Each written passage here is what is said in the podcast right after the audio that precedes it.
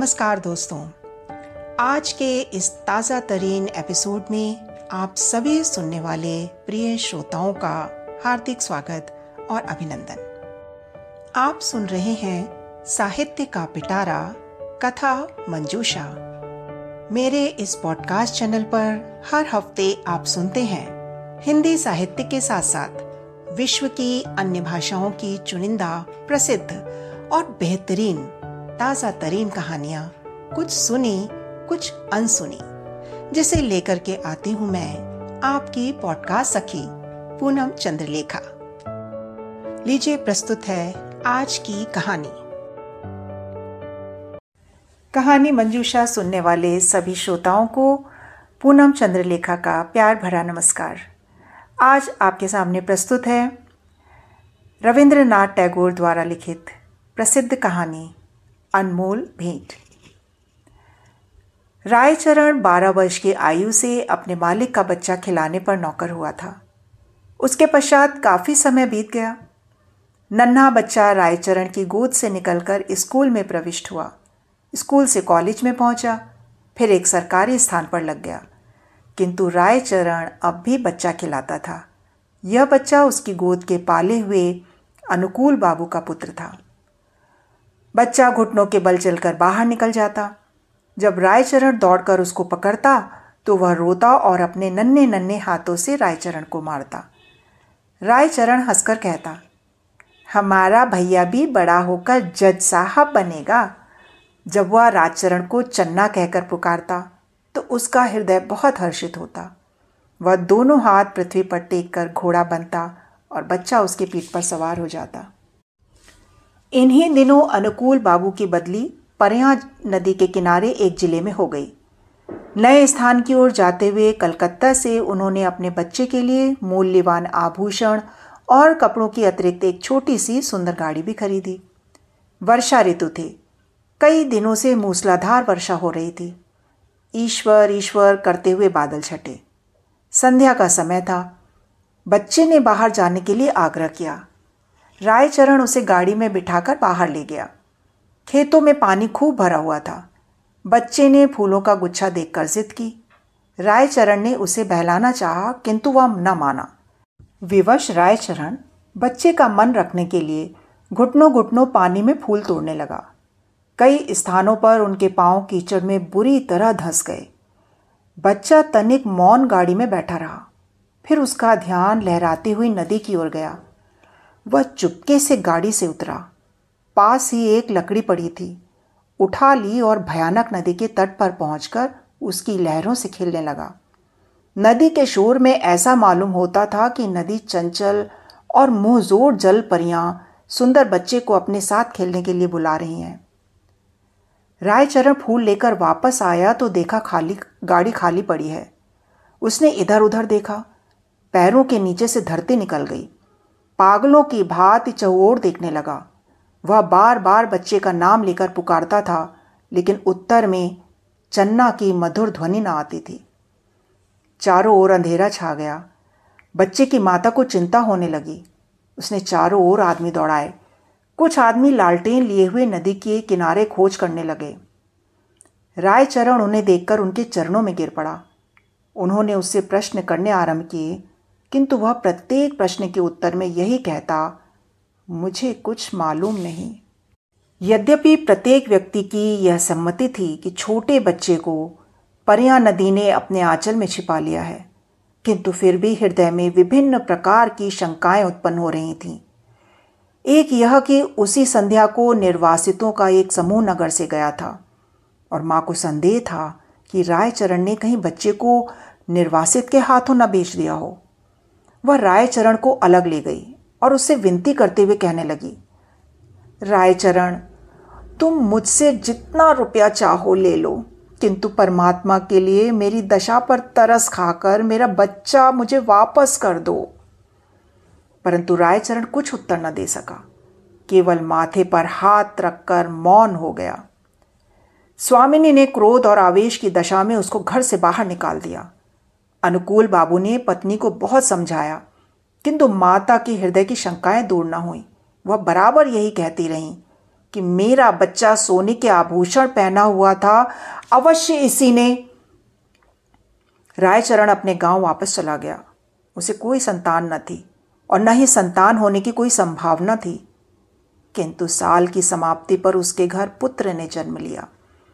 किंतु पत्नी सूतिका गृह में ही मर गई।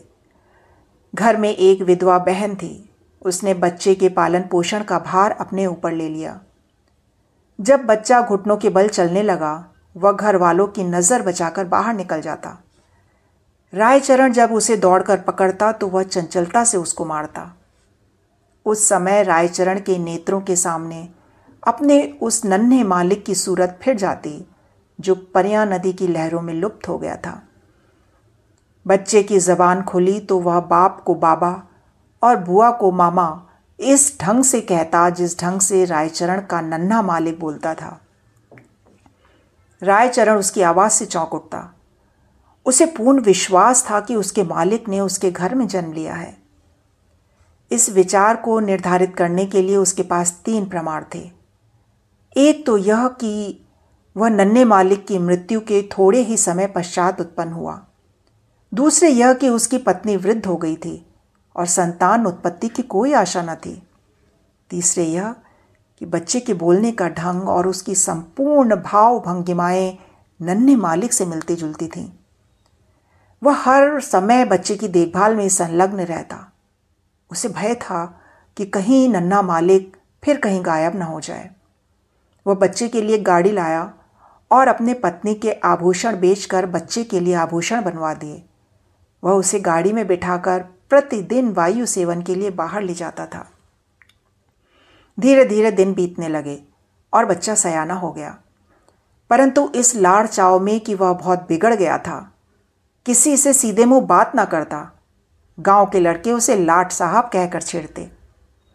जब लड़का शिक्षा योग्य हुआ तो रायचरण अपनी छोटी सी ज़मीन बेचकर कलकत्ता आ गया। उसने दौड़ धूप करके नौकरी खोजी और फलन को स्कूल में दाखिल करवा दिया। उसका पूर्ण विश्वास था कि बड़ा होकर फलन अवश्य जज बनेगा। होते होते अब फलन की आयु बारह वर्ष की हो गई। अब वह खूब पढ़ लिख सकता था। उसका स्वास्थ्य अच्छा और सूरत शक्ल भी अच्छी थी। उसको बनाव श्रृंगार की भी बड़ी चिंता रहती थी। जब देखो, दर्पण हाथ में लिए बाल बना रहा है। वह अपव्ययी भी बहुत था। पिता की सारी आय व्यर्थ की विलास सामग्री में व्यय कर देता। रायचरण उससे प्रेम तो पिता की भांति करता था। किंतु प्रायः उसका बर्ताव उस लड़के से ऐसा ही था, जैसे मालिक के साथ नौकर का होता है।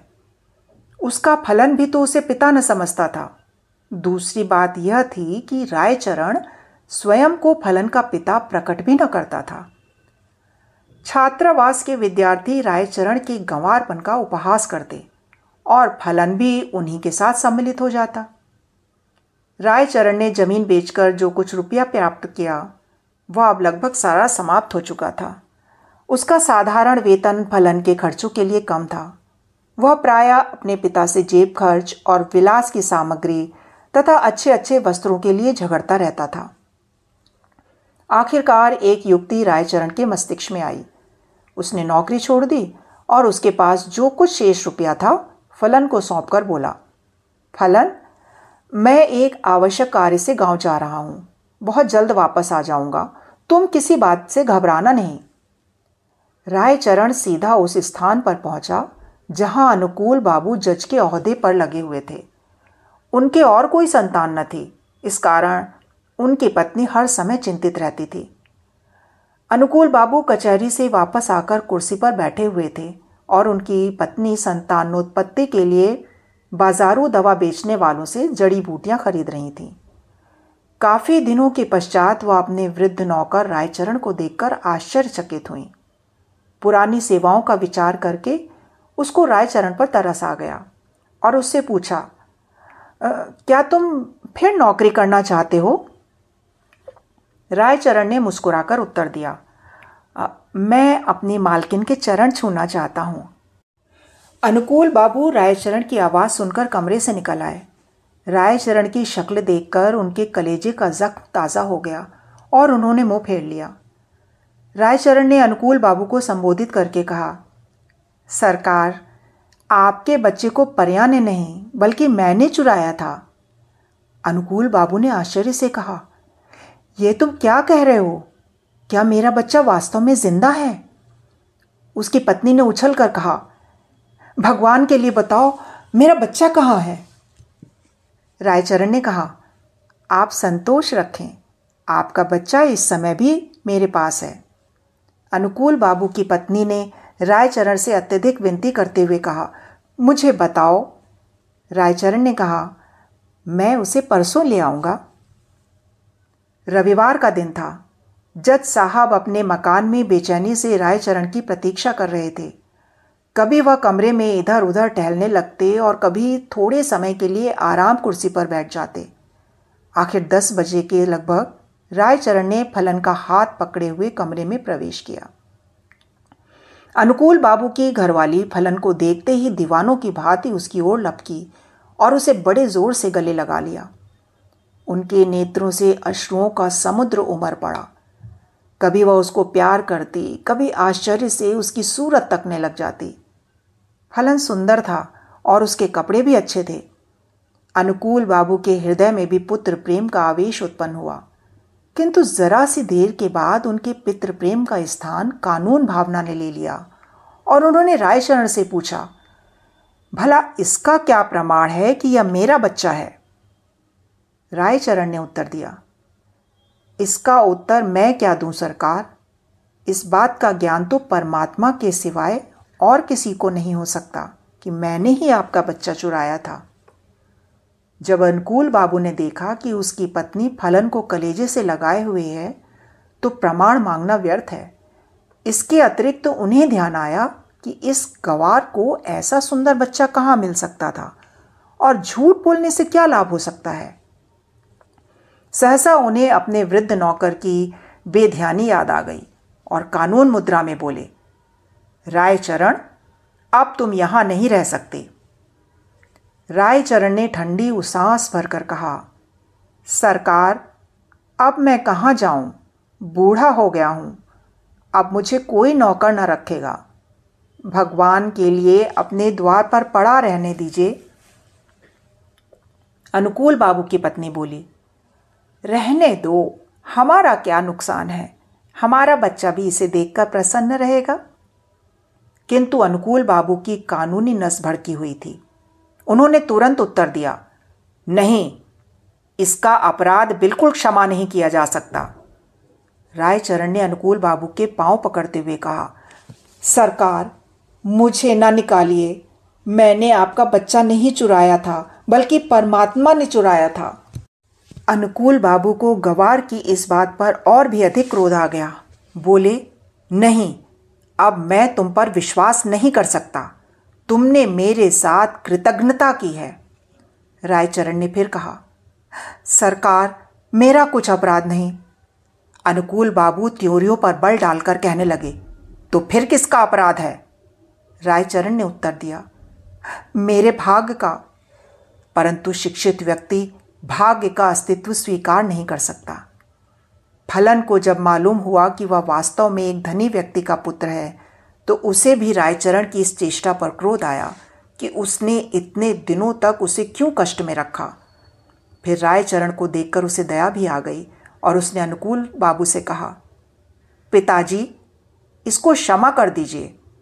यदि आप इसको अपने साथ नहीं रखना चाहते तो इसकी थोड़ी पेंशन कर दें। इतना सुनने के बाद रायचरण अपने बेटे को अंतिम बार देखकर अनुकूल बाबू की कोठी से निकलकर चुपचाप कहीं चला गया। महीना समाप्त होने पर अनुकूल बाबू ने रायचरण के गाँव कुछ रुपया भेजा, किंतु मनी ऑर्डर वापस आ गया, क्योंकि गाँव में अब इस नाम का कोई व्यक्ति न था। तो दोस्तों, ये थी आज की कहानी। ये कहानी आपको कैसी लगी, मुझे ज़रूर बताइएगा। आपको कहानी सुनना अच्छा लगता है और मुझे सुनाना। तो सुनते रहिए, ये आपका अपना पॉडकास्ट है, कहानियों का पिटारा, कथा मंजूषा, और लेकर आती हूँ मैं, यानी आपकी पॉडकास्ट सखी पूनम चंद्रलेखा। तो सुनते रहिए, कथा मंजूषा।